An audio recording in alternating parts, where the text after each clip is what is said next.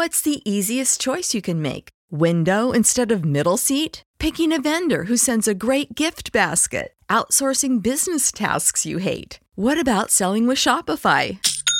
Whether you're selling a little or a lot, Shopify helps you do your thing, however you cha-ching. Shopify is the global commerce platform that helps you sell at every stage of your business. From the launch your online shop stage to the first real life store stage, all the way to the did we just hit a million orders stage? Shopify's there to help you grow. Whether you're selling scented soap or offering outdoor outfits, Shopify helps you sell. Wherever and whatever you're selling, Shopify's got you covered. Sign up for a $1 per month trial period at shopify.com slash try. Go to shopify.com slash try now to grow your business, no matter what stage you're in. Shopify.com slash try.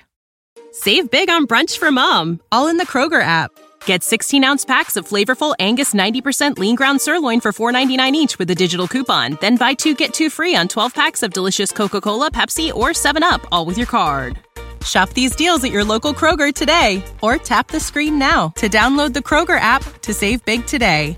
Kroger, fresh for everyone. Prices and product availability subject to change. Restrictions apply. See site for details.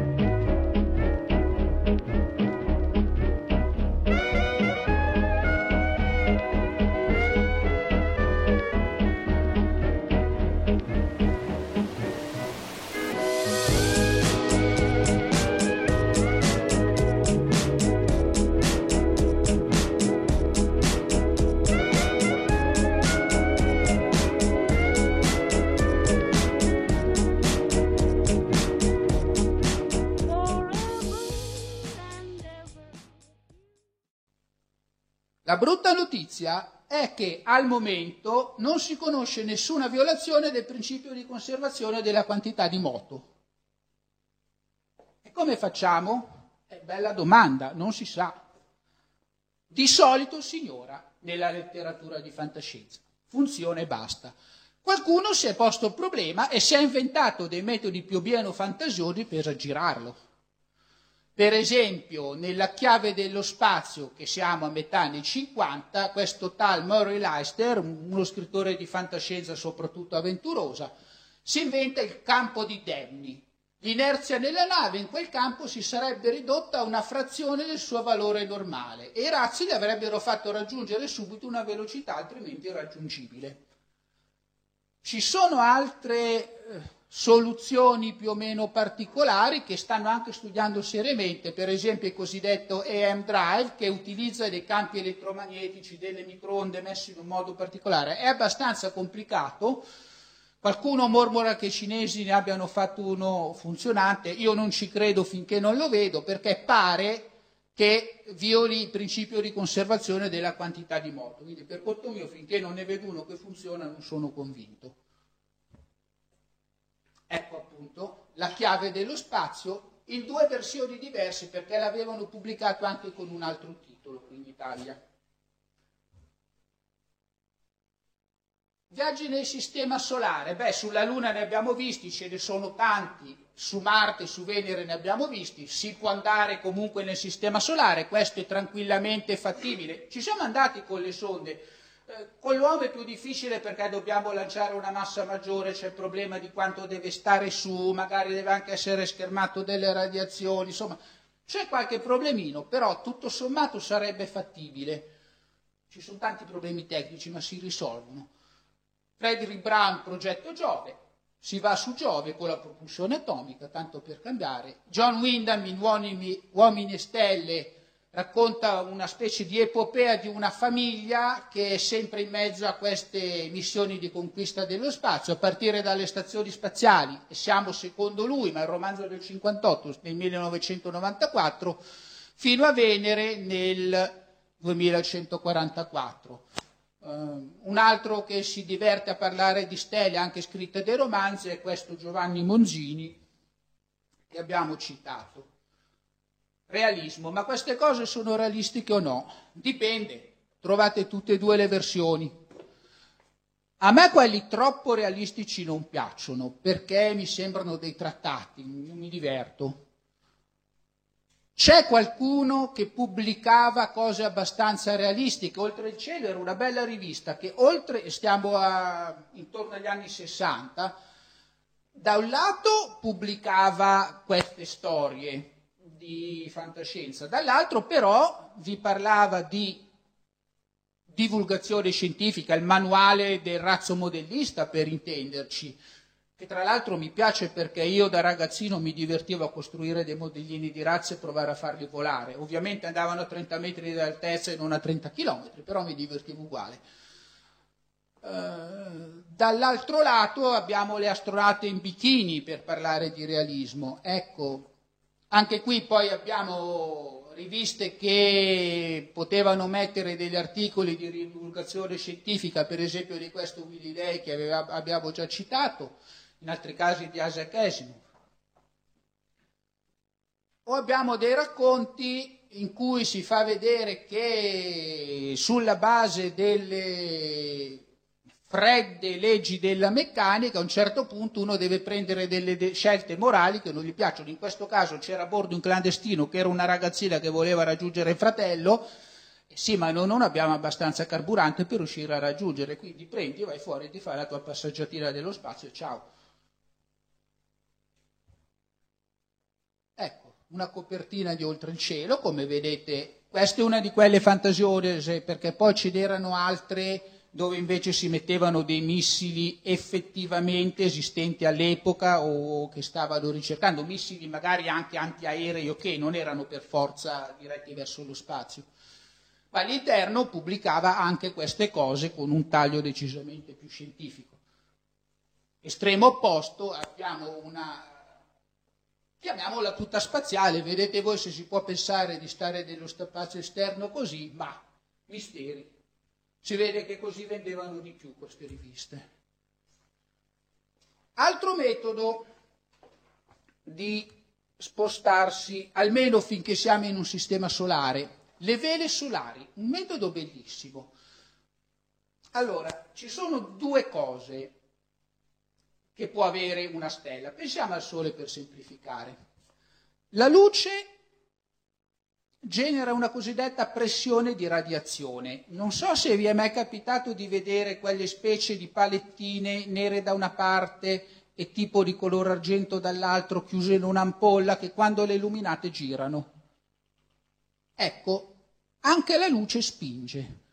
Non solo nel sistema solare il Sole emette delle particelle cariche, elettroni o protoni, e anche quelle quando urtano una superficie trasmettono una certa quantità di moto, insomma la spingono dalla parte opposta rispetto al Sole. Dove vi accorgete per esempio di questo vento solare? Eh, beh, aurole boreali. Arrivano queste particelle cariche, vengono deflesse dal campo magnetico della Terra, precipitano ai poli, quando precipitano accelerano e emettono questa luce. E allora cosa succede se noi prepariamo delle vele molto estese, di materiale molto sottile ma resistente, che queste vele possono sfruttare questo effetto di pressione di radiazione e vento solare per muoversi. È una cosa così di fantascienza? No, è già stata utilizzata dalla sonda giapponese Icaros nel 2010, che si è spinta, lanciata nel 2010, che si è spinta fino a Venere e c'è allo studio in preparazione già una missione della NASA, quindi non sono cose più così assurde. Qui non avreste il problema della massa di reazione. Nel caso in cui vogliate più accelerazione o siate fuori da questa abbastanza luce o vento solare, si pensa di utilizzare un laser con cui illuminare queste vele e quindi sfruttando questa pressione di radiazione le vele dovrebbero comunque spostarsi.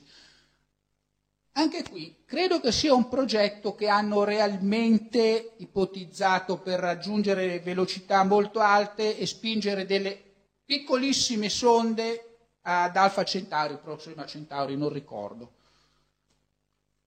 Questa qui è la copertina di un romanzo, un racconto veramente, che sfrutta questa idea di tal Jack Vance, ma l'idea è molto precedente, addirittura risale al 1913, poi è stata sfruttata da Corvère Smith, la donna che pilotò l'anima, l'anima è il nome di una nave a vela, astronave intendo a vela, la vela dello spazio di Jack Vance sono dei cadetti in missione d'addestramento che devono affrontare un guasto su questa nave guidata da una vela, propulsa da una vela spaziale.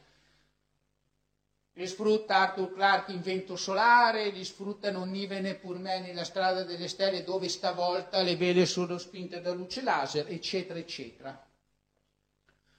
Altri metodi, antigravità, beh due li abbiamo già citati, eh, con queste vernici antigravitazionali o sostanti comunque eh,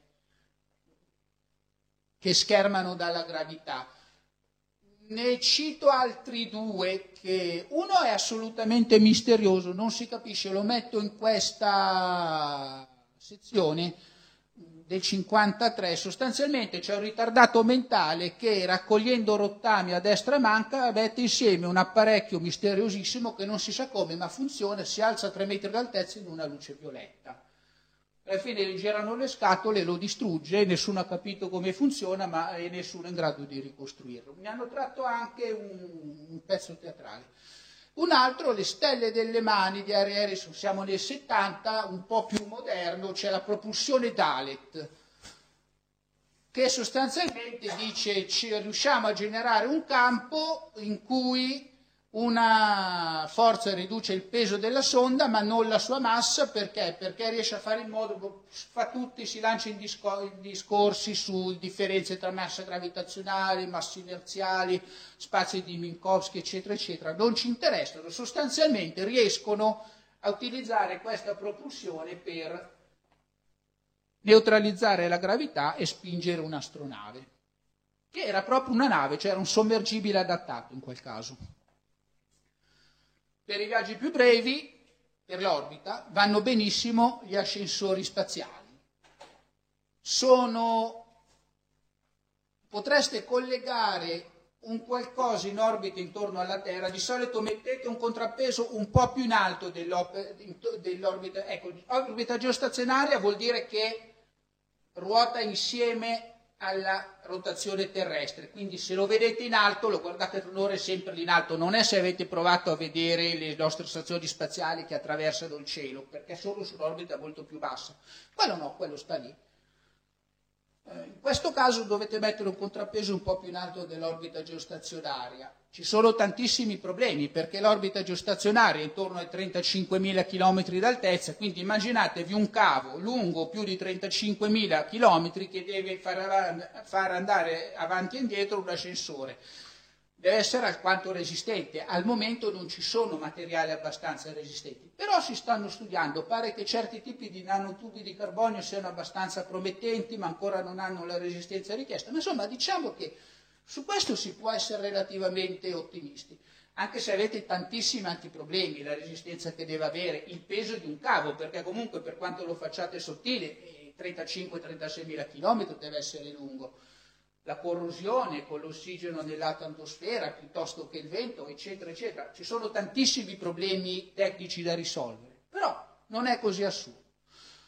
Questo è stato ipotizzato da uno dei pionieri dell'astronautica, un russo, nel 1891 e poi è stato sfruttato più volte nei romanzi di fantascienza. Um, uno dei più noti è Le fontane del paradiso del solito Arthur Clarke, siamo a fine anni 70, addirittura qualcuno come David Gerald si è spinto a costruire un ascensore fino alla Luna. Non si è limitato all'orbita terrestre, è un po' più lontana. Avete idea di quanto sia lontana la Luna? sui 380.000, diciamo, 350-380.000, dipende l'orbita ellittica, comunque le distanze in gioco sono quelle 10 volte di più, diciamo, di quello che vi servirebbe per un'orbita geostazionaria. Ecco, qui c'è un disegno che esemplifica quello che abbiamo detto. L'ascensore si muove su e giù lungo il cavo, ancorato a terra, possibilmente intorno all'equatore per sfruttare meglio la forza centripeta e di là c'è un contrappeso che lo tiene teso.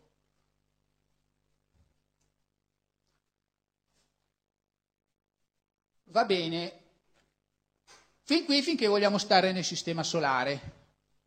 E se dobbiamo spostarci dal sistema solare le cose cominciano a cambiare. Una cosa interessante è il collettore di Bussard proposto nel 1960 da un fisico, quindi questo effettivamente è stato proposto. Lo spazio interstellare non è davvero vuoto, contiene alcune particelle, atomi di idrogeno, qualcosina qua e là c'è.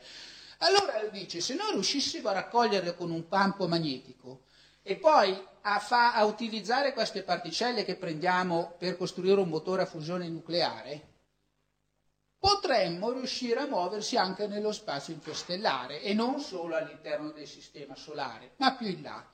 È stato utilizzato più volte nella letteratura fantascientifica. Larry Niven, che era un matematico e quindi scrive spesso racconti o romanzi scientificamente solidi, lo utilizza in un uh, suo ciclo dello spazio conosciuto cosiddetto, parliamo di fine anni 60, inizio anni 70, lo utilizzano Paul Anderson, L. Steele e altri.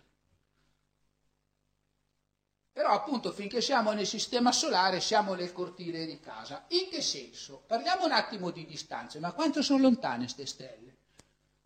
Allora, qui da noi misuriamo le distanze in metri. Se volete andare alla Luna, beh, adesso per parlare della distanza della Luna abbiamo parlato di 350-380 mila chilometri. Comunque stiamo parlando ancora di chilometri.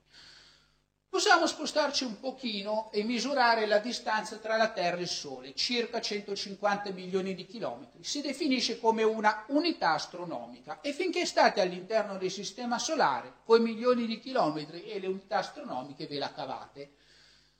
Quando cominciate a spostarvi, mh, cominciano ad avere troppi zeri i numeri. Quello che si muove più in fretta nel nostro spazio-tempo è la luce, le onde elettromagnetiche, la luce, pensiamo alla luce. Tra la Luna e la Terra, ecco, la luce in un secondo percorre circa 300.000 km nel vuoto. Se ad esempio le fate attraversare un vetro, rallenta, va a meno di 300.000 km al secondo, ma consideriamolo nel vuoto quando siamo nello spazio interplanetario o meglio ancora interstellare. Da qui alla Luna ci mette poco più di un secondo. Sole alla Terra, bah, sono 150 milioni di chilometri, ma in più o meno 8 minuti, qualcosa di più direi, la luce dal Sole a noi arriva. Il che vi fa anche pensare che se adesso il Sole dovesse sparire, noi per 8 minuti non ce ne accorgeremmo.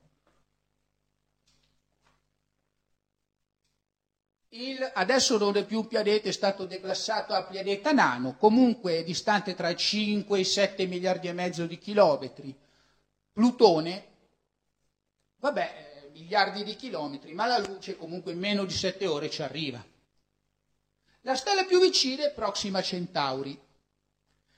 La luce per arrivare da Proxima Centauri a noi ci mette qualcosa di più di 4 anni, 4,22 anni. Ecco, a un certo punto, quando vi muovete su distanze con le altre stelle, con le altre galassie, le misurate in anni luce, è la, comoda, è la cosa più comoda. Un anno luce non è un tempo, è la distanza che la luce percorre nel vuoto in un anno. Quindi è una misura di distanza. Tra il Sole Prossima Centauri 4 anni luce, la stella più vicina, a parte il Sole ovviamente, per noi la stella più vicina al Sole, ma lasciamola perdere. La nostra galassia ha un diametro di circa 80.000 anni luce. Per andare da una parte all'altra la luce ci mette 80.000 anni. Vogliamo andare su un'altra galassia? Galassia di Andromeda, che non è mica tra quelle più lontane, anche abbastanza vicina, eh? 2 milioni e mezzo di anni luce, qualcosa di più. Quindi la luce che voi vedete adesso della galassia di Andromeda è partita di là più di 2 milioni e mezzo di anni fa, noi eravamo ancora più o meno scimmie. Il diametro stimato dell'universo stimabile è tra 78 e 93 miliardi di anni luce. Cosa vuol dire? Che alle tecnologie attuali non ci arriveremo mai. Supponiamo di andare a 60 km al secondo, che è un bel andare, stiamo parlando di più di 100.000 km all'ora. Per intenderci, lo Space Shuttle andava a 29.000 km all'ora, la sonda New Horizon a 58.000, Helios 2, sonda diretta verso il Sole, ha raggiunto un picco di 252.000 km all'ora. Comunque, diciamo che 60 km al secondo con le tecnologie attuali sono raggiungibili. Alla Luna ci arrivate in due ore a, a questa velocità costante. Non è così semplice il problema, ma facciamo finta che sia costante. Arrivate in un mese al Sole, 3-4 anni per Plutone comincia a farsi sentire. Se volete andare a Proxima Centauri a quell'incredibile velocità di 216.000 km all'ora, ci mettete più di 21.000 anni. Comincia a essere un problemino. Immaginatevi voi cosa succede andare su stelle più lontane, su altre galassie, che è assolutamente improponibile con la tecnologia attuale. Quindi servono altre soluzioni. Ah, una cosa, abbiamo detto velocità costante, mm, non è che la velocità è costante, dovete raggiungerla. Voi quando dite devo andare a 100 km all'ora e parto in macchina da fermo, non siete subito a 100 km all'ora, dovete accelerare per raggiungere 100 km all'ora. Non potete accelerare troppo, se no vi schiacciate. Quindi supponiamo di tenere come accelerazione Un'accelerazione che ci accomoda la nostra accelerazione di gravità terrestre, così quando accelero sento il mio peso, ci sto pure bene. Se io tengo quell'accelerazione costante e parto da fermo, per raggiungere la velocità della luce ci metto circa un anno.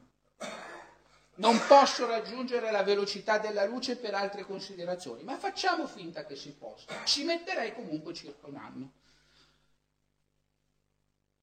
Come si fa? A velocità così basse dovete pensare a ibernazione o altre tecniche di, di animazione sospesa, astronavi generazionali, partite voi ma ci arriveranno i vostri proprio pronipoti.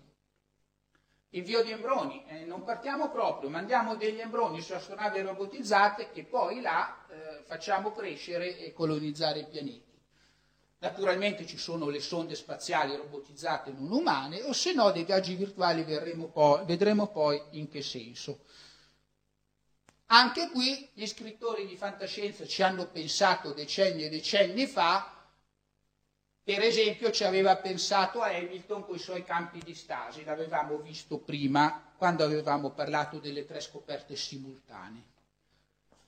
Qui lo chiamate ibernazione, ecco, è un esempio di ok, vediamo cosa possiamo fare a queste velocità basse. L'ho chiamata ibernazione, ma parliamo più in generale di animazione sospesa. Sospendete le funzioni vitali, state lì, non vi accorgete di niente, a un certo punto qualcuno qualcosa vi sveglia e riprendete. Magari sono passati 60, 80, 100, 1000 anni, potete riprendere la, la vostra vita.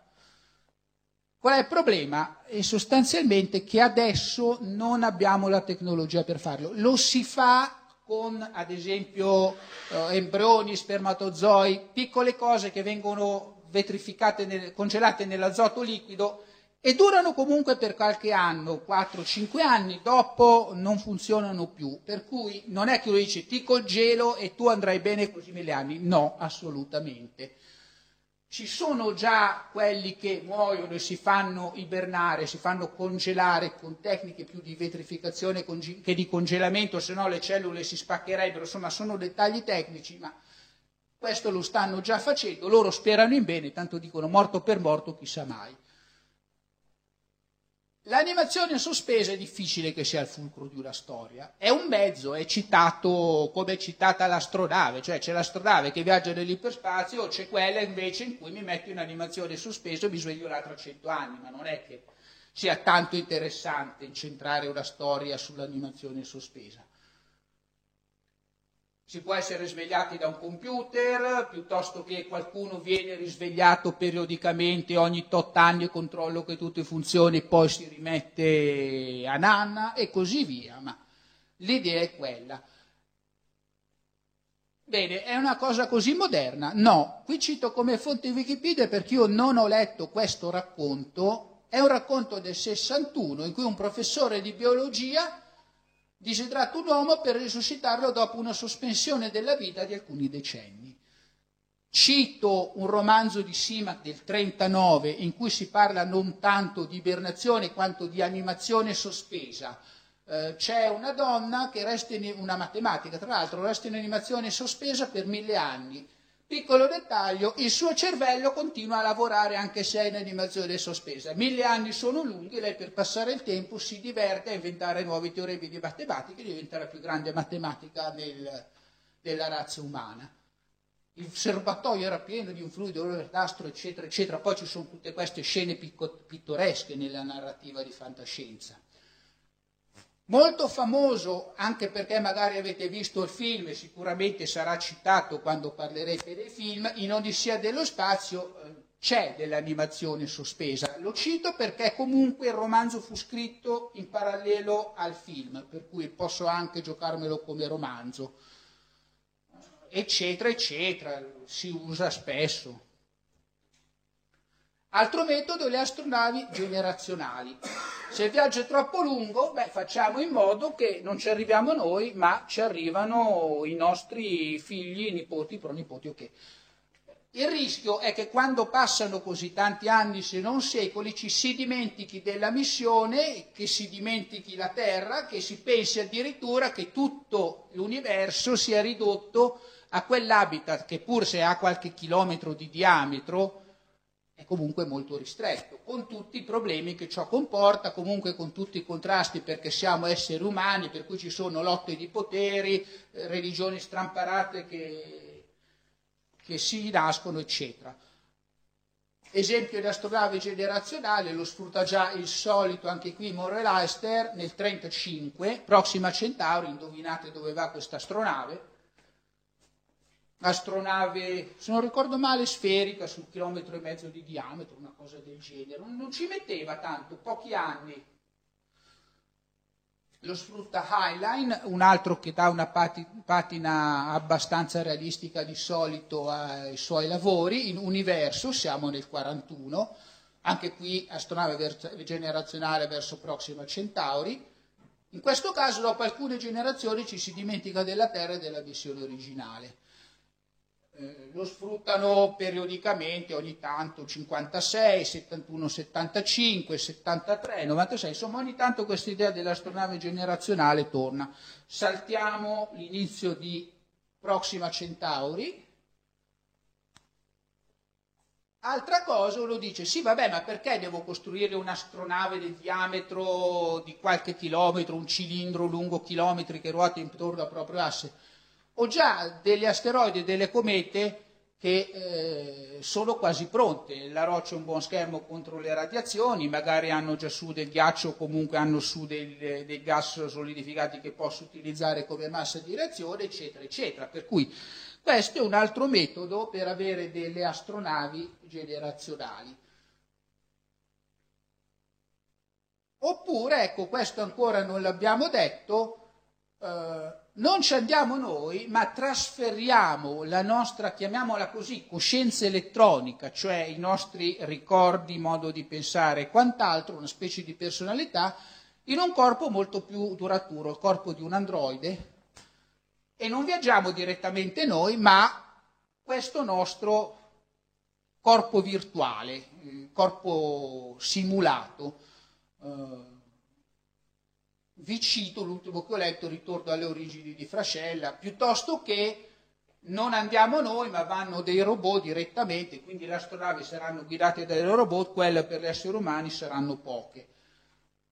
Altri problema, i nostri corpi potrebbero non essere adatti per colonizzare altri pianeti. Se andate su Giove, eh, Giove è un'accelerazione di gravità che vi ammazzerete subito, altri pianeti hanno atmosfere che non sono adatte, eccetera, eccetera. Per cui si può pensare di modificare il corpo umano per colonizzare quei pianeti. Qui però, più che sul viaggio spaziale, siamo già su quel che succede dopo, la colonizzazione di altri pianeti.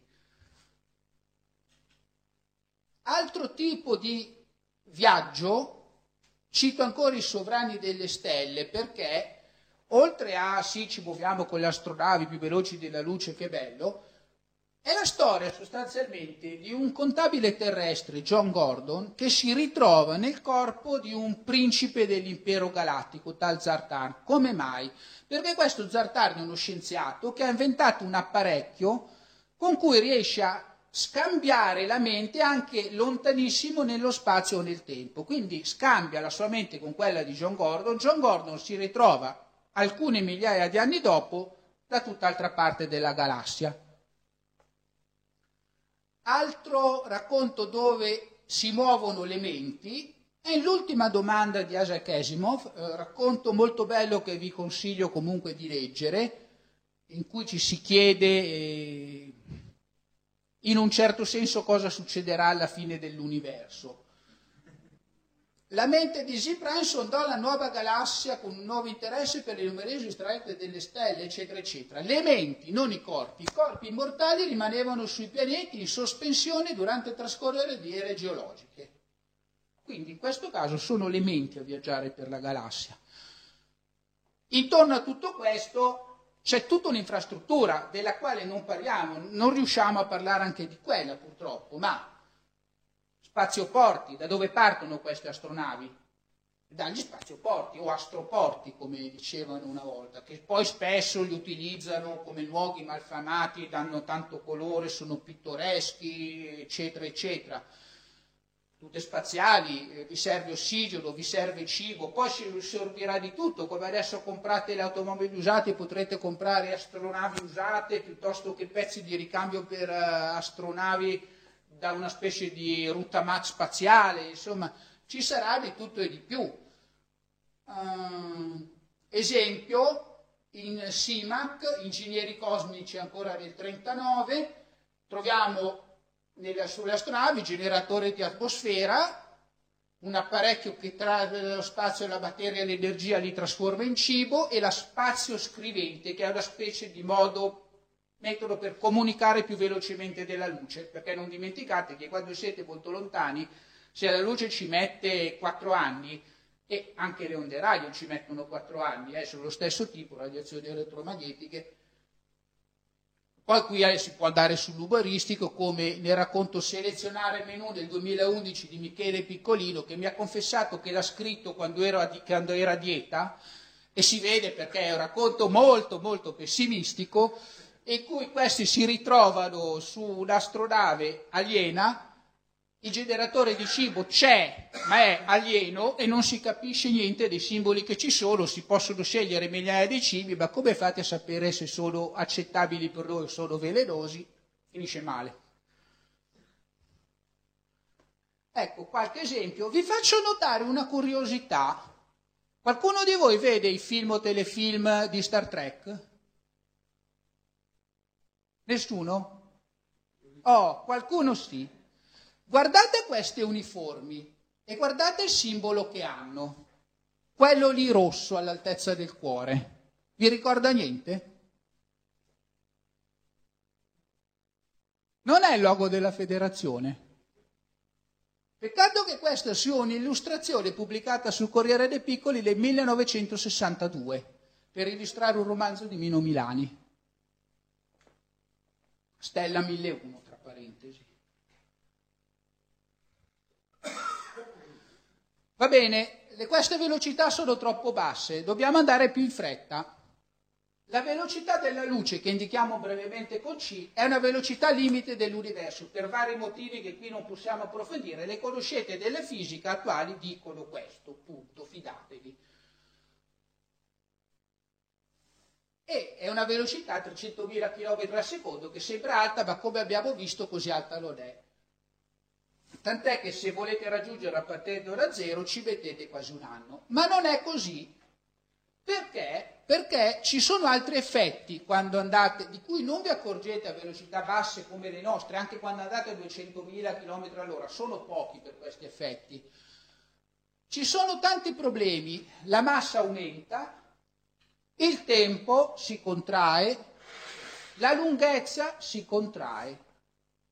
Ci sono delle belle formule se vi interessano, ma non stiamo a entrare nel dettaglio. Sostanzialmente vedete che dipendono dal quadrato della velocità della quale andate rispetto alla velocità della luce, con poi un po' di pastrugni matematici intorno. Cos'è questa dilatazione temporale? Il tempo per chi sta sulla Terra è significativamente maggiore, sempre se andate a frazioni abbastanza alte della velocità della luce, rispetto a quello che trascorre per chi sta viaggiando. Da cui il paradosso dei gemelli di cui forse avete sentito parlare. Supponiamo che ci siano due fratelli gemelli. Uno sta sulla Terra, l'altro parte per raggiungere una stella relativamente vicina, anche 8 anni luce. Va a una velocità abbastanza alta, l'80% della velocità della luce. Quando l'astronave torna sulla Terra, avete che tra i due gemelli c'è una differenza di età di circa 8 anni. Quello che è rimasto a Terra è invecchiato di 8 anni in più rispetto a quello che ha viaggiato. Eh, sono cose che saltano fuori da queste teorie matematiche e sono state verificate studiando certe particelle, quindi effettivamente funzionano, non sono solo la teoria. Questo vi provoca tutta una serie di conseguenze abbastanza terribili, se ci pensate. In Ritorno al domani di Ron Hubbard, siamo nel 50, un ingegnere viene rapito in uno spazioporto per fare un viaggio verso le colonie intergalattiche. Quando torna sono trascorsi parecchi decenni, la fidanzata che lui aveva ormai è, è vecchia, neanche si ricorda più di lui, tutto è cambiato, figuratevi come potrebbe essere, eh, era 70 anni fa per dire. A un certo punto questo dice, vabbè, ma io cosa ci so fare qui sulla Terra, torno a viaggiare delle stelle piuttosto che lo spacciatore, siamo nell'81, eh, ha vinto anche un premio sto racconto, che c'è questo strano tipo che adesca i bambini nei campi giochi per fare cosa? Per spacciare droga? No, perché li incuriosisce con storie meravigliose di com'è nello spazio, ah, i viaggi spaziali, com'è fantastico, per esempio su quel pianeta c'era qua, c'era là, ah, tieni, prendi, questo è l'amuleto che racchiude l'essenza di una principessa e dà alla bambina di 11 anni lo, un'incrostazione di un motore interstellare. E decenni dopo, quando torna, di solito questi bambini si ricordano di lui, anche se sono invecchiati, e lui, nonostante tutto il mondo intorno sia cambiato, ha sempre qualcuno con cui parlare. E poi, vabbè, ci sono tantissimi altri romanzi o racconti che sfruttano questo problema del paradosso dei gemelli. Si è anche ipotizzato, ma qui siamo nella fantascienza per il momento, che sì, io viaggio nello spazio, ma simultaneamente faccio un viaggio nel tempo. Così alla fin fine mi ritrovo nel periodo giusto. Ma vedete voi. Un romanzo molto interessante che descrive gli effetti relativistici, perché di solito sulle astronavi che vanno alla velocità della luce nessuno se ne preoccupa più di tanto. Qualcuno se n'è preoccupato e cerca di descrivere cosa succederebbe su un'astronave, a bordo di un'astronave che viaggia a velocità prossime a quella delle luci. Astronave Redshift, Redshift del 1990, è interessante. Non solo non è costante il tempo, ma non è costante la massa. Più accelerate, più la massa aumenta, più forza o energia scegliete voi, vi serve per accelerare ancora e aumentare la velocità. Quindi alla fin fine vi serve tantissima energia per raggiungere velocità confrontabili con quelle della luce, perché avete anche questo problema, non solo quello della massa di reazione. A velocità piccole non ve ne accorgete, a velocità confrontabili con quella della luce sì. E allora anche qui gli scrittori di fantascienza si sono inventati tanti bellissimi trucchi, campi inerziali, dissipatori di massa, eh, primo che li usa è quello della lodola dello spazio e, e Doc Smith che abbiamo visto prima. lo sfrutta Hamilton e i sovrani delle stelle, lo sfruttano tanti altri, il palla da biliardo, Asimov, riguarda forse più che altro l'antigravità, ma alla fin fine ciò che ottiene l'antigravità annullando la massa, quindi insomma è abbastanza all'interno di questi concetti. Non solo, altro problema, sì, ma siamo sicuri che per sopportare tutte queste cose che servono per viaggiare nello spazio riusciamo tutti? La legge de Varda di Lee Brackett, autrice di fantascienza, moglie di Edmund Hamilton, eh, un romanzo del 52, c'è un biologo che ha trovato il modo di modificare la struttura molecolare dell'uomo per permettergli di sopportare queste fortissime accelerazioni. Quindi lì non avete campi di dissipatori, avete una struttura molecolare umana modificata. Bene, eh, la applica e questi mutanti diventano i Varda e per ovvi motivi preferiscono tenere il segreto per loro e non diffonderlo e non accentare all'interno della loro manza dei, chiamiamoli così, mezzo sangue la legge dei Varda, per cui sono loro a dominare i cieli e gli altri popoli perché sono gli unici a potersi muovere tra le stelle. Naturalmente poi ci sarà tutta la storia per cui qualcuno cercherà di rovesciare questo monopolio, eccetera, eccetera, eccetera. C'è sempre poi una storia dietro in questi romanzi, non sono mai descritti fine a se stesse queste cose. Potrebbe essere un privilegio, c'è la gilda degli astrogatori di un romanzo di Allen, quindi se voi volete diventare un esperto di rotte spaziali dovete eh, far parte di una certa elite ristretta.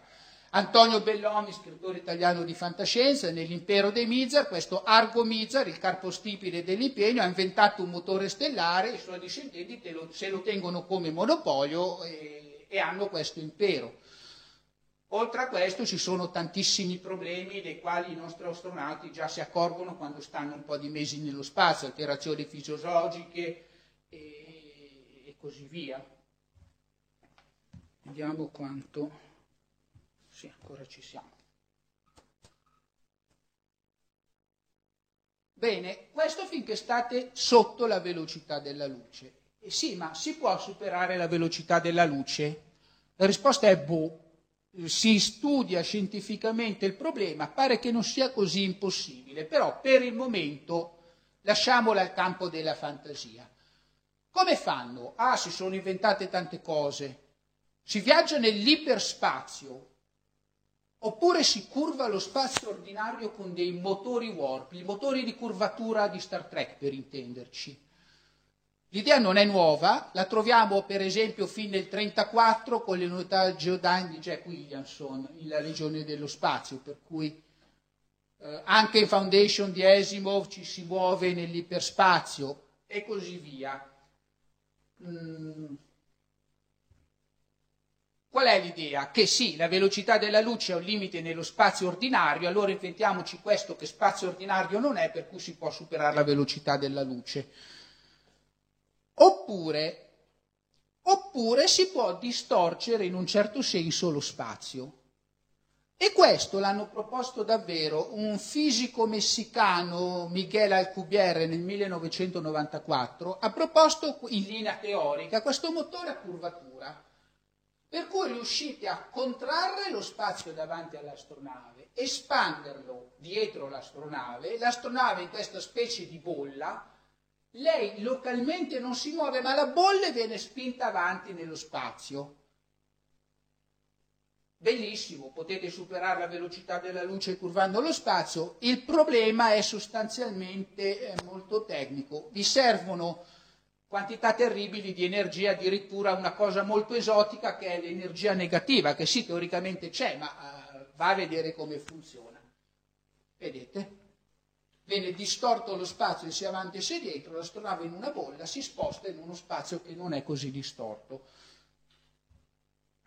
Altro metodo, i wormholes, come degli strappi nello spazio-tempo che uniscono punti che sembrerebbero molto lontani nello spazio con dei tunnel che sono stati teorizzati davvero, i ponti di Einstein-Rosen, vi faccio un esempio. Se voi dovete andare da questo punto a questo punto del foglio, fate finta che il foglio sia il vostro spazio. Dovete andare da un estremo all'altro del foglio e ci vuole tanto. Va bene, pieghiamolo.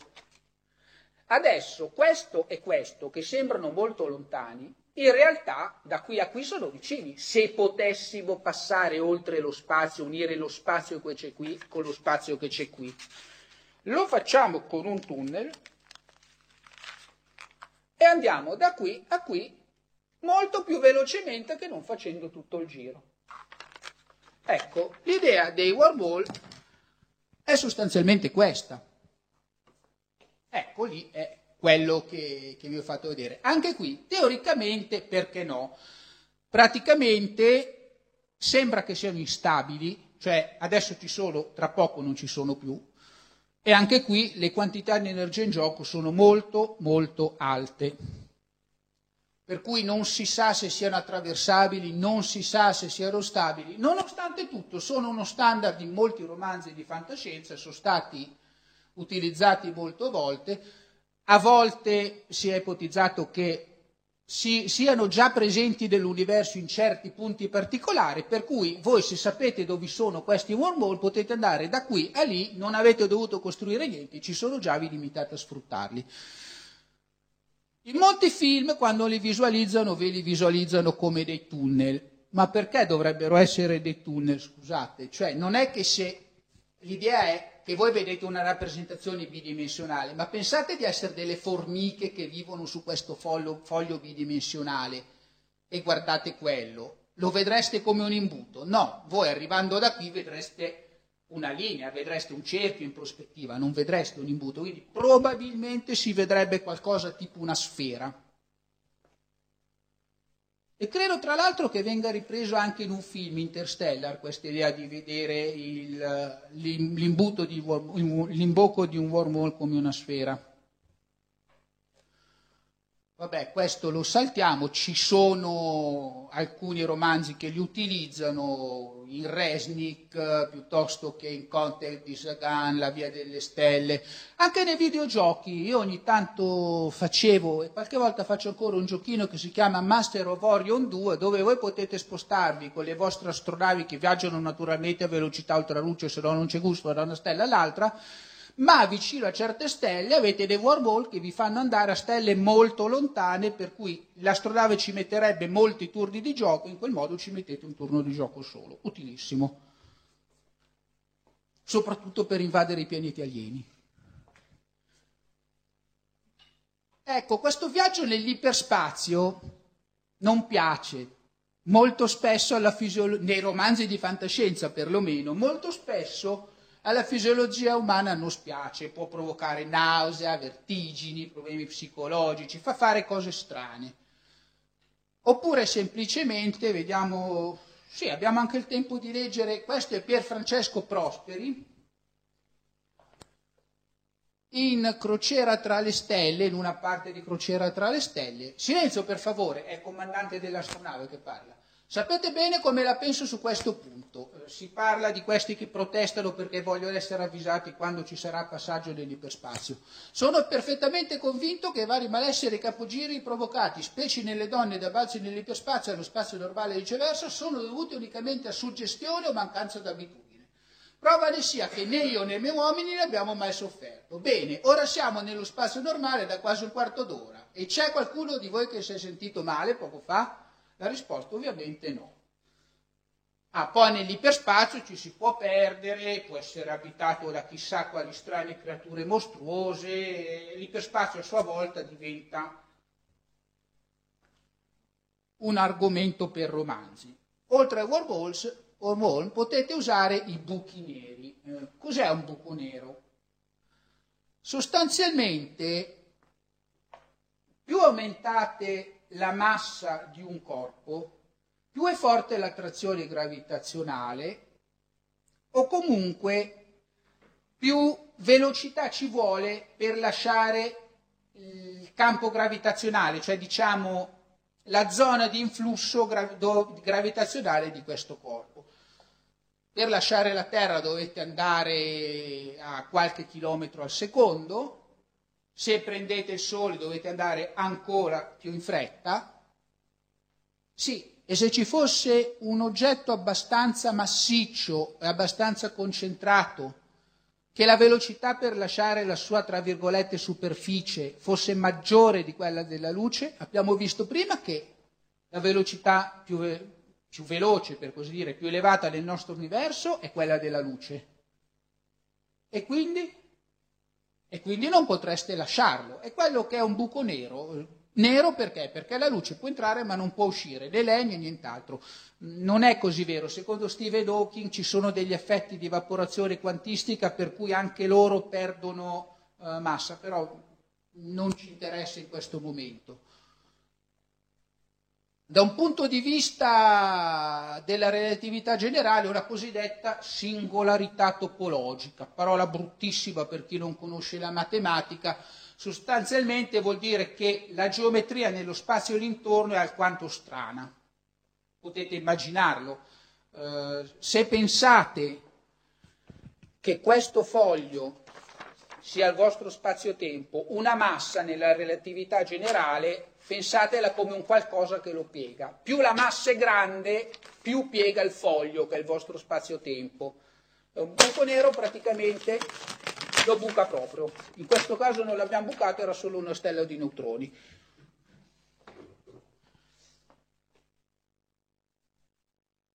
E si è ipotizzato, anche qui campo di ipotesi da fantascienza, che possano fungere da passaggio tra punti diversi, molto lontani del nostro universo o di altri universi, perché poi c'è tutta la teoria del multiverso che, nella quale non ci addentriamo ora. Naturalmente gli scrittori di fantascienza, come hanno saputo dei buchi neri, li hanno sfruttati. Ora, è vero che secondo la relatività generale c'erano da parecchio tempo prima, però un modello delle stelle di neutroni e dei buchi neri cominciate a averlo diffuso tra il pubblico negli anni 60, eh, 70. E eh, subito Barry Malzberg in Galassie non lo chiama ancora buco nero, lo chiama galassia nera, c'è questa astronave che cade dentro la galassia nera, ha il problema di uscirne. Eh, è un'astronave che ha a bordo soltanto una persona, tal Lena, e che è carica di morti in animazione sospesa. Perché? Perché questi da morti speravano poi in futuro di essere risuscitati, per cui c'era una compagnia che si occupava di mantenerli in animazione sospesa a spasso sulle astronavi. Lo utilizzano molti altri, viaggia attraverso dei Koglapsar in Guerra e Terra di Aldema, eh, Pohn in La Porta dell'Infinito e Oltre l'Orizzonte Azzurro, eccetera, eccetera. Il problema è che pare che non si possano utilizzare così. Perché? Perché molto probabilmente avvicinandovi a un buco nero vi spacchereste molto prima di raggiungerlo. Problema numero uno. È una forza che si chiama forza di marea, che dipende non dal quadrato della distanza come la forza di gravità, ma dal cubo della distanza, se non ricordo male. E fatto sta che cosa vuol dire?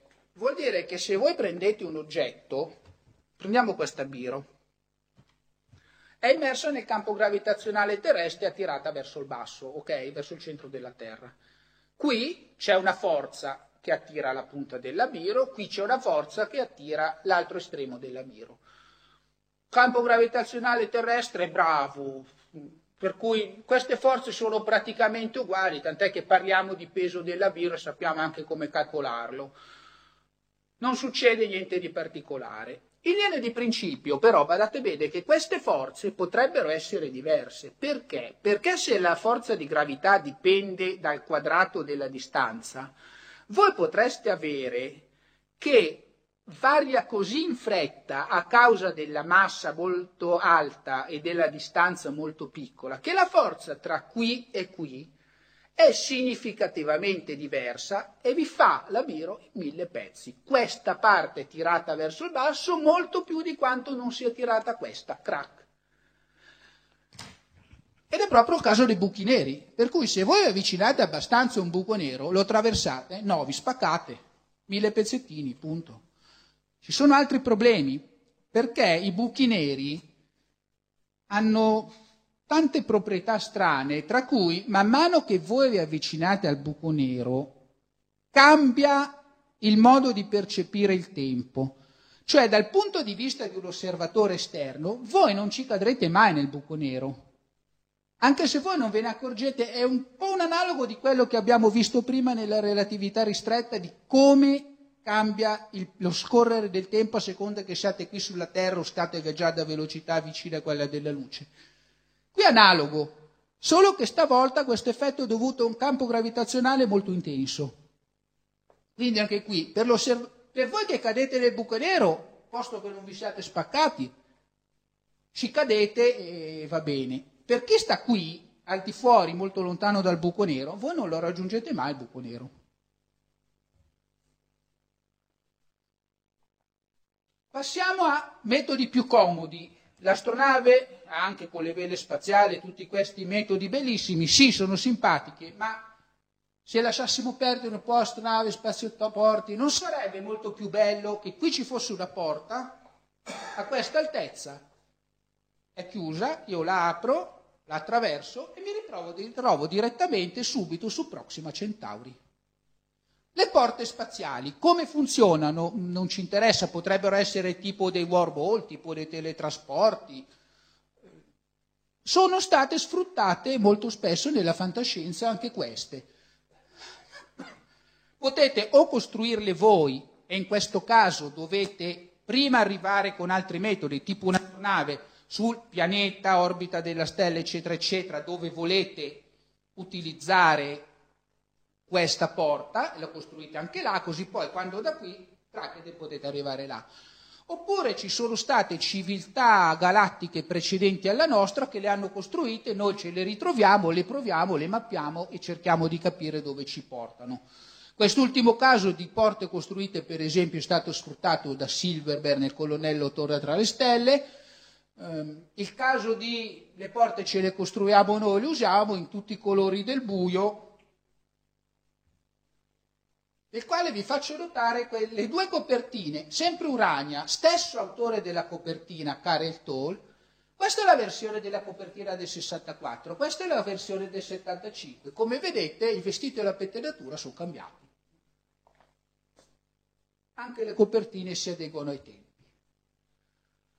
Sono stati utilizzati un po' in tutte le salse, Gune Williamson, Tab, Ecco, un editore interessante è La casa dalle finestre nere di Simac, in cui in una località sper- semisperduta del Wisconsin c'è un uomo che abita isolato e all'interno della cui casa c'è una stazione di transito per i viaggiatori interstellari, in questo caso alieni. Poi anche da lì si sviluppa tutta una vicenda, non stiamo qui a vederla. È carino, ve lo consiglio se volete leggerlo. A volte non sono utilizzate per veri e propri viaggi speciali, ma ci somigliano. Eh, Lei Brackett, abbiamo già citata, nella spada di Rhiannon, che è quasi più un fantasy che un, che un fantascienza, però comunque può essere considerato fantascienza. Il protagonista si ritrova in una caverna marziana della Marte di oggi, vede questa grande bolla di tenebre, per motivi che non vi sto a spiegare, qualcuno lo spinge dentro e lui si ritrova da un'altra parte, o meglio, probabilmente nella stessa parte, sempre Marte, ma milioni di anni prima. È utilizzato anche nel mondo delle streghe di Norton, in cui si parla del seggio periglioso, quello leggendario della tavola rotonda, che secondo alcuni poteva essere un tipo di portale, eccetera, eccetera. Oppure, beh signori, la Terra è sovrappopolata, possiamo fare due cose. Possiamo colonizzare altri pianeti, magari coi portali. Oppure dire che questo è un portale, scegliere la gente per mandarla a colonizzare gli altri pianeti, in realtà questo portale non è altro che una camera di disintegrazione e tanti saluti, il problema l'abbiamo risolto uguale. Eh, è un'idea che viene a Franco Piccilini nel diario di direttore di lancio. Viaggi lontani, poi potete andare anche alla fine dell'universo, vedere la fine del tempo, vedere l'universo che si contrae in un Big Bang all'incontrario e quant'altro. L'unico limite qui è la vostra fantasia. Ci sono altri viaggi, li accenno brevissimamente perché non sono veri e propri viaggi spaziali. È una teoria che andava parecchio di moda in quegli anni 19, 22, 30, 37. Se voi vi rimpicciolite abbastanza, entrate dentro negli atomi rimpicciolendovi anche di più, quello che scoprite sono degli universi in miniatura. E lì potete viaggiare in quest'altro senso. E un altro viaggio molto interessante, anche qui non è un vero viaggio spaziale, perché? Perché la storia è stata scritta all'inizio degli anni 50. Astronave va su un pianeta, grosso incidente, devono tutti morire, sono condannati, però ingegnerizzano questi esseri umani, un pianeta tutto d'acqua apparentemente con poche risorse, sì, ma loro li fanno in modo che siano alti poche decine di micron, poche decine di millesimi di millimetro o se preferite pochi centesimi di millimetro. Nonostante questo non ho ben capito come, hanno comunque un'intelligenza e li lasciano lì, loro poi muoiono. In queste pozzanghere abitate da parameci, rotiferi, vorticelle, esseri simili, tutti dei, dei protozoi, dei microorganismi.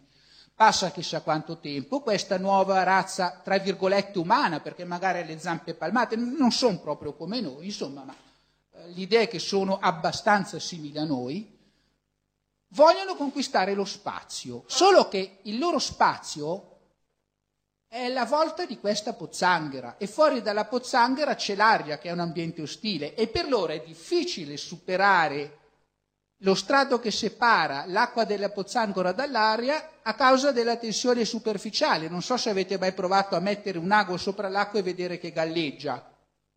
Succede per queste forze. Bene, loro riescono a costruire questa enorme nave che con un'impresa titanica supera il eh, bordo della la superficie della pozzanghera e si accorgono che intorno ci sono altre pozzanghere, per loro altri mondi.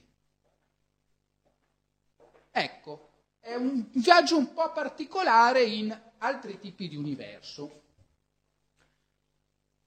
Sono stati utilizzati come mezzo di fuga per la sovrappopolazione, per trovare altre risorse, perché il Sole avrà un grosso brillamento che distruggerà la Terra, ma i pianeti oltre Marte no, per cui costruiamo delle astronavi per andarci. Attenzione, le astronavi non saranno per tutte, perché le risorse sono limitate e il tempo è limitato magari solo uno su 300 andrà nelle astronavi. Potete immaginarvi il problema che ci sarà per decidere chi dovrà andare nell'astronave.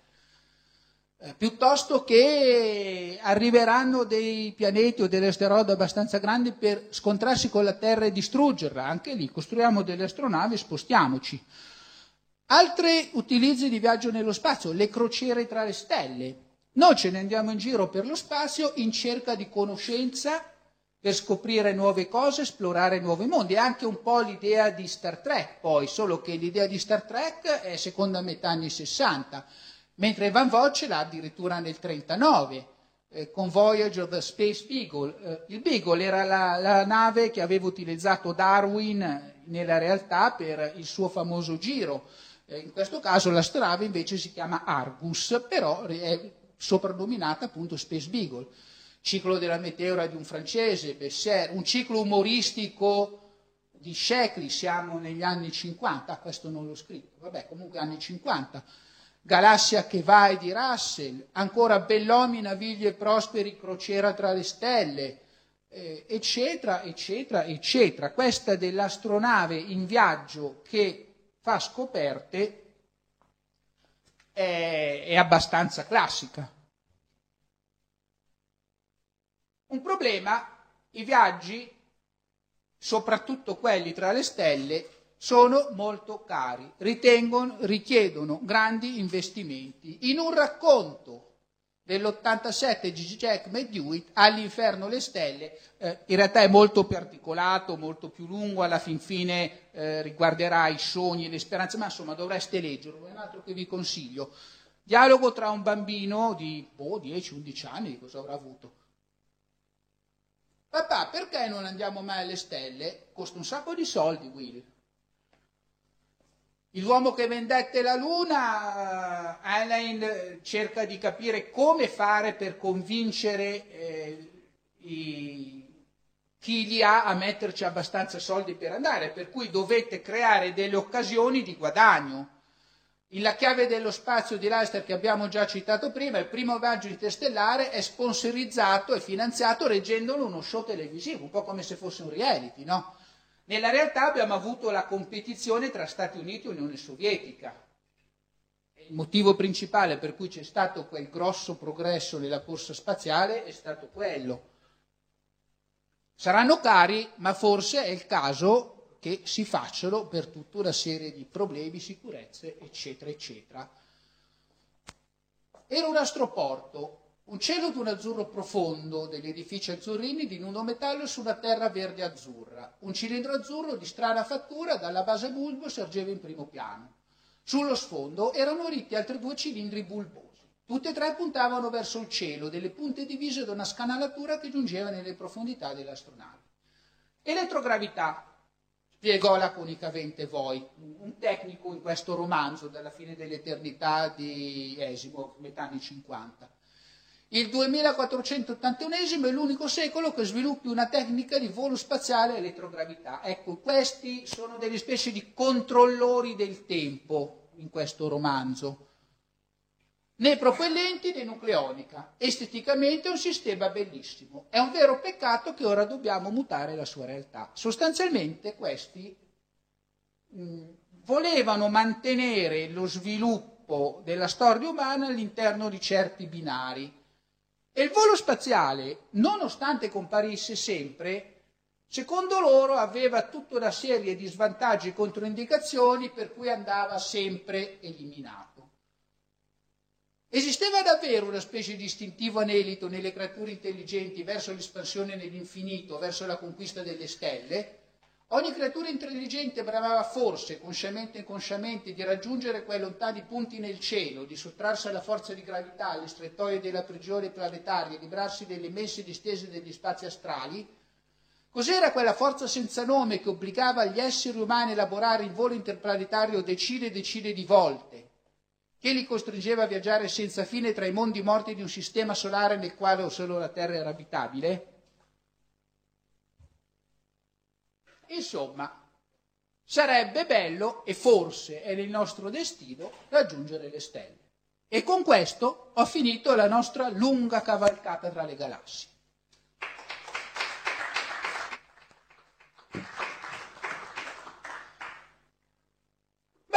Quasi quasi, nonostante gli inconvenienti iniziali, siamo stati d'orario. Dai, se ci sono domande sono qui. Bene, dunque, naturalmente intanto ti ringrazio molto, è stata una cosa interessantissima anche per me, credo avete visto che insomma, se uno poteva magari pensare solo eh, di ascoltare un elenco di fantasiose invenzioni, ha seguito, certamente c'è stato anche questo, ma c'è stato anche di più. Eh, adesso se eh, effettivamente qualcuno vuole fare qualche domanda, eh, abbiamo ancora un momento di tempo. prego. Naturalmente sempre col microfono, eh, se no non si sente. Eh, intanto te ne faccio una, no, intanto ne faccio io una. Dunque, eh, a parte che sono, rimasto, cosa, sono rimasto molto deluso, ma nel senso di scoprire che eh, sulla questione dell'astronave generazionale c'è già molto di più di quello che immaginavo, perché avevo in mente di scrivere qualcosa anch'io, ma come dice sempre anche Antonio Serra, ogni volta che uno viene con un'idea nuova, la prima cosa che gli dico ci hanno già pensato almeno dieci volte, eh, però eh, una cosa non, eh, in particolare, così una curiosità, ma in queste varie cose dove viene rappresentato questa situazione che effettivamente è molto più complicata di come può sembrare a prima vista, c'è qualche racconto dove in particolare viene fuori un aspetto che probabilmente non... cioè, e, e, soprattutto la noia tremenda di questo viaggio, che n- oltretutto non sembra neanche un viaggio, perché per la maggior parte del tempo uno ha l'impressione di essere completamente fermo nello spazio, cioè giusto alla, alla partenza e all'arrivo uno ha la sensazione di muoversi, per il resto uno ha l'impressione di essere lì in mezzo allo spazio, passa tutta la sua vita in un posto a guardare le stelle che sono molto belle, ma forse se è l'unica cosa che puoi vedere per tutta la tua vita potrebbe anche diventare un po' pesante. La risposta è sì, non so dirvi quanti ce ne siano, sicuramente ce ne saranno parecchi. Io ho letto forse mille, duemila libri, quindi qualche migliaio tra racconti e romanzi, sono pochi, la produzione della fantascienza è molto più ampia e soprattutto qui in Italia ne arriva solo una piccola parte, ne leggo anche qualcuno in inglese ma non si riesce a stare da tutto.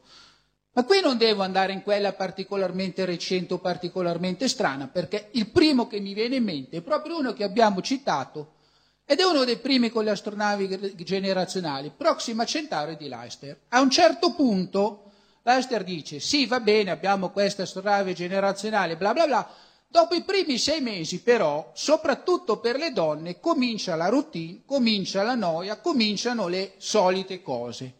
Ebbene sì, certo, ci sono, se ne erano accorti. L'ibernazione questo te lo risparmia, quello è un vantaggio. Dici, mi addormento, mi sveglio quando sono arrivato. I portali te lo risparmiano. Con le navi generazionali è un po' una rottura di scatole, sì.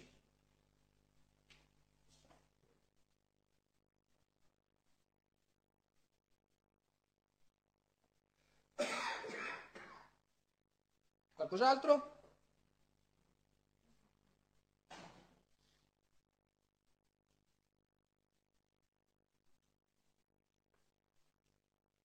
Va bene, allora forse...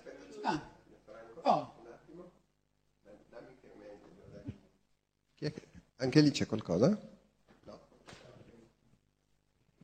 No, per ora non mi pare.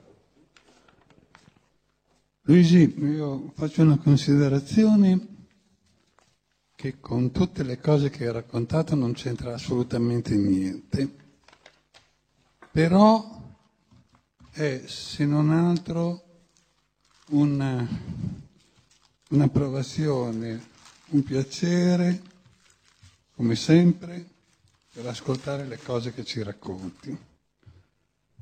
A me piacerebbe che il professor Musso qualche volta invitasse qui l'architetto che ha progettato queste poltrone, perché ti assicuro che stare due ore su quell'affare qua, ad ascoltare magari una cosa che non ti interessa niente, ti fa venire un mal di, in rispetto di qualche persona del gentil sesso non lo dico, che fa paura.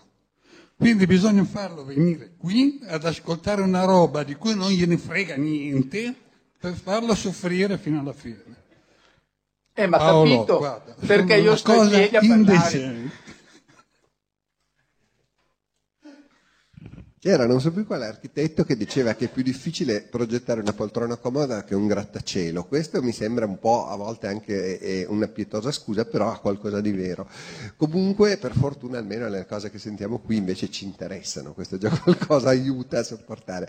Eh, va bene, ci sono altre cose? Posso Perché- aggiungere una cosa? Sì, prego. Se volete contattarvi che vi vengono domande successive, quello è l'indirizzo email al quale potete scrivermi e comunque se vi interessa io posso tranquillamente mettere sul sito un pdf con le slide. Comunque quelle gliele già settimana rubate anch'io, prossima eh. perché questa settimana sono presissimo non ce la faccio. Diciamo che per fine settimana prossima posso metterlo. Bene, in ogni modo gliel'ho già fregata anch'io, quindi poi in un modo o nell'altro. Ah, bene, c'è una domanda finalmente, eh, mi sembrava, bisogna sempre sciogliersi un po', ma Eh, a parte tutte le teorie interessanti che ci ha raccontato, ma nel pratico, secondo lei, qual è il futuro che lei vede vero, concreto eh, di questi viaggi, di tutto? Cioè, secondo lei, eh, perché ripeto, nella teoria tutto può succedere, però nella sua esperienza il concreto cosa può essere? Ma allora, eh, vorrei tanto avere una sfera di cristallo, però la mia opinione è che questa terra ci sta stretta, perché siamo in troppi, perché le risorse sono poche. Aggiungete che comunque c'è qualcosa che ci sprona a andare sempre a esplorare. Se c'è un posto dove non ci si è andati, ci si vuole andare.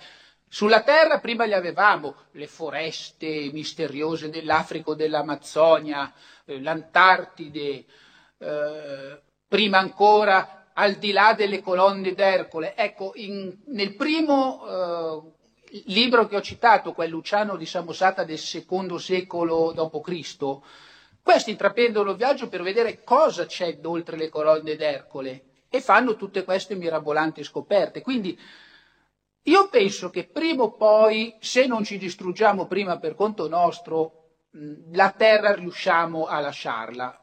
Non so quanto convenga agli altri pianeti, poveracci, però eh, io penso che prima o poi ci si possa riuscire.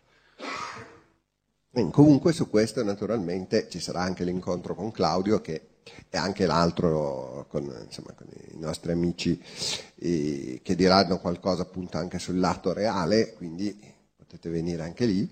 Eh, ci sono altre cose? Se non, è- non avete altro possiamo direi anche a questo punto concludere e ringraziando naturalmente moltissimo eh, ancora Luigi che ha fatto davvero un ottimo lavoro come sempre peraltro. Eh, con lui ci vediamo sicuramente a strani mondi spero di aver fatto venire io ma soprattutto lui mi ha fatto venire voglia anche a qualcuno di voi di farci un salto. E se no ci vediamo poi a lezione e naturalmente spero mercoledì non il prossimo ma il seguente il 25 sempre qua e sempre alle due e mezza con gli autori della Bonelli. Quello sarà un incontro bellissimo ma anche divertente. Non perdetevelo. Arrivederci e grazie a tutti. Grazie. Avete ascoltato Fantascientificast, podcast di fantascienza e cronache della galassia, da un'idea di Paolo Bianchi e Omar Serafiti, con il contributo cibernetico del Cylon Prof Massimo De Santo. Potete seguirci ed interagire con noi sul nostro sito fantascientificast.it, su Facebook alla pagina Fantascientificast, su Twitter sul profilo at Fantascicast, sul nostro canale Telegram t.me slash fantascientificast, sulla nostra community Telegram t.me slash fsccommunity. Se siete particolarmente timidi, potete utilizzare la vecchia, cara e affidabile posta elettronica, scrivendoci all'indirizzo redazione at fantascientificast.it. Tutte le puntate sono disponibili sul nostro sito, su Apple iTunes, su Spotify e su Podbean all'indirizzo podcast.fantascientificast.it. Se volete, potete lasciarci una valutazione a 5 stelle su Apple iTunes ed offrirci una birra romulana o un gotto esplosivo pangalattico, sostenendoci tramite una donazione PayPal utilizzando l'apposito pulsante sul nostro sito. Fantascientificast è una produzione amatoriale. Non si intende infrangere alcun copyright, i cui diritti appartengono ai rispettivi detentori. L'autorizzazione SIAE 5612I5359. Nessun byte e nessun tribolo sono stati maltrattati durante la produzione di questo podcast. Alexa 4 e l'equipaggio di Fantascientificast vi augurano lunga vita e prosperità e vi danno appuntamento alla prossima puntata lungo la rotta di Kessel.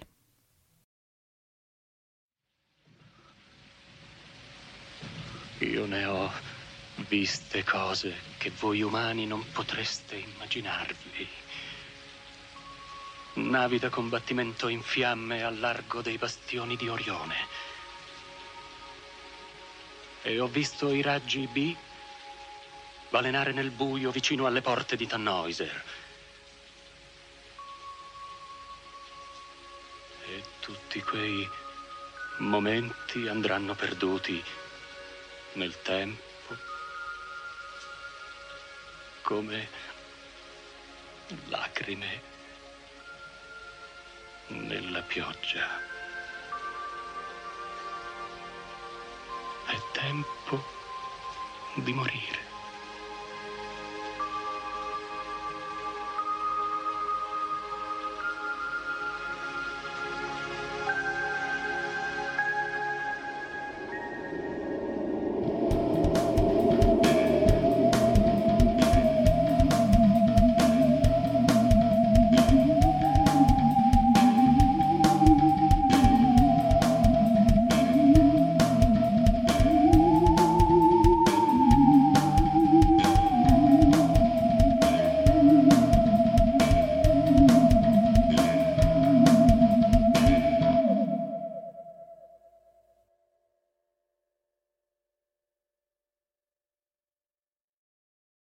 Save big on brunch for mom, all in the Kroger app. Get 16 ounce packs of flavorful Angus 90% lean ground sirloin for $4.99 each with a digital coupon. Then buy two get two free on 12 packs of delicious Coca Cola, Pepsi, or 7UP, all with your card. Shop these deals at your local Kroger today or tap the screen now to download the Kroger app to save big today. Kroger, fresh for everyone. Prices and product availability subject to change. Restrictions apply. See site for details.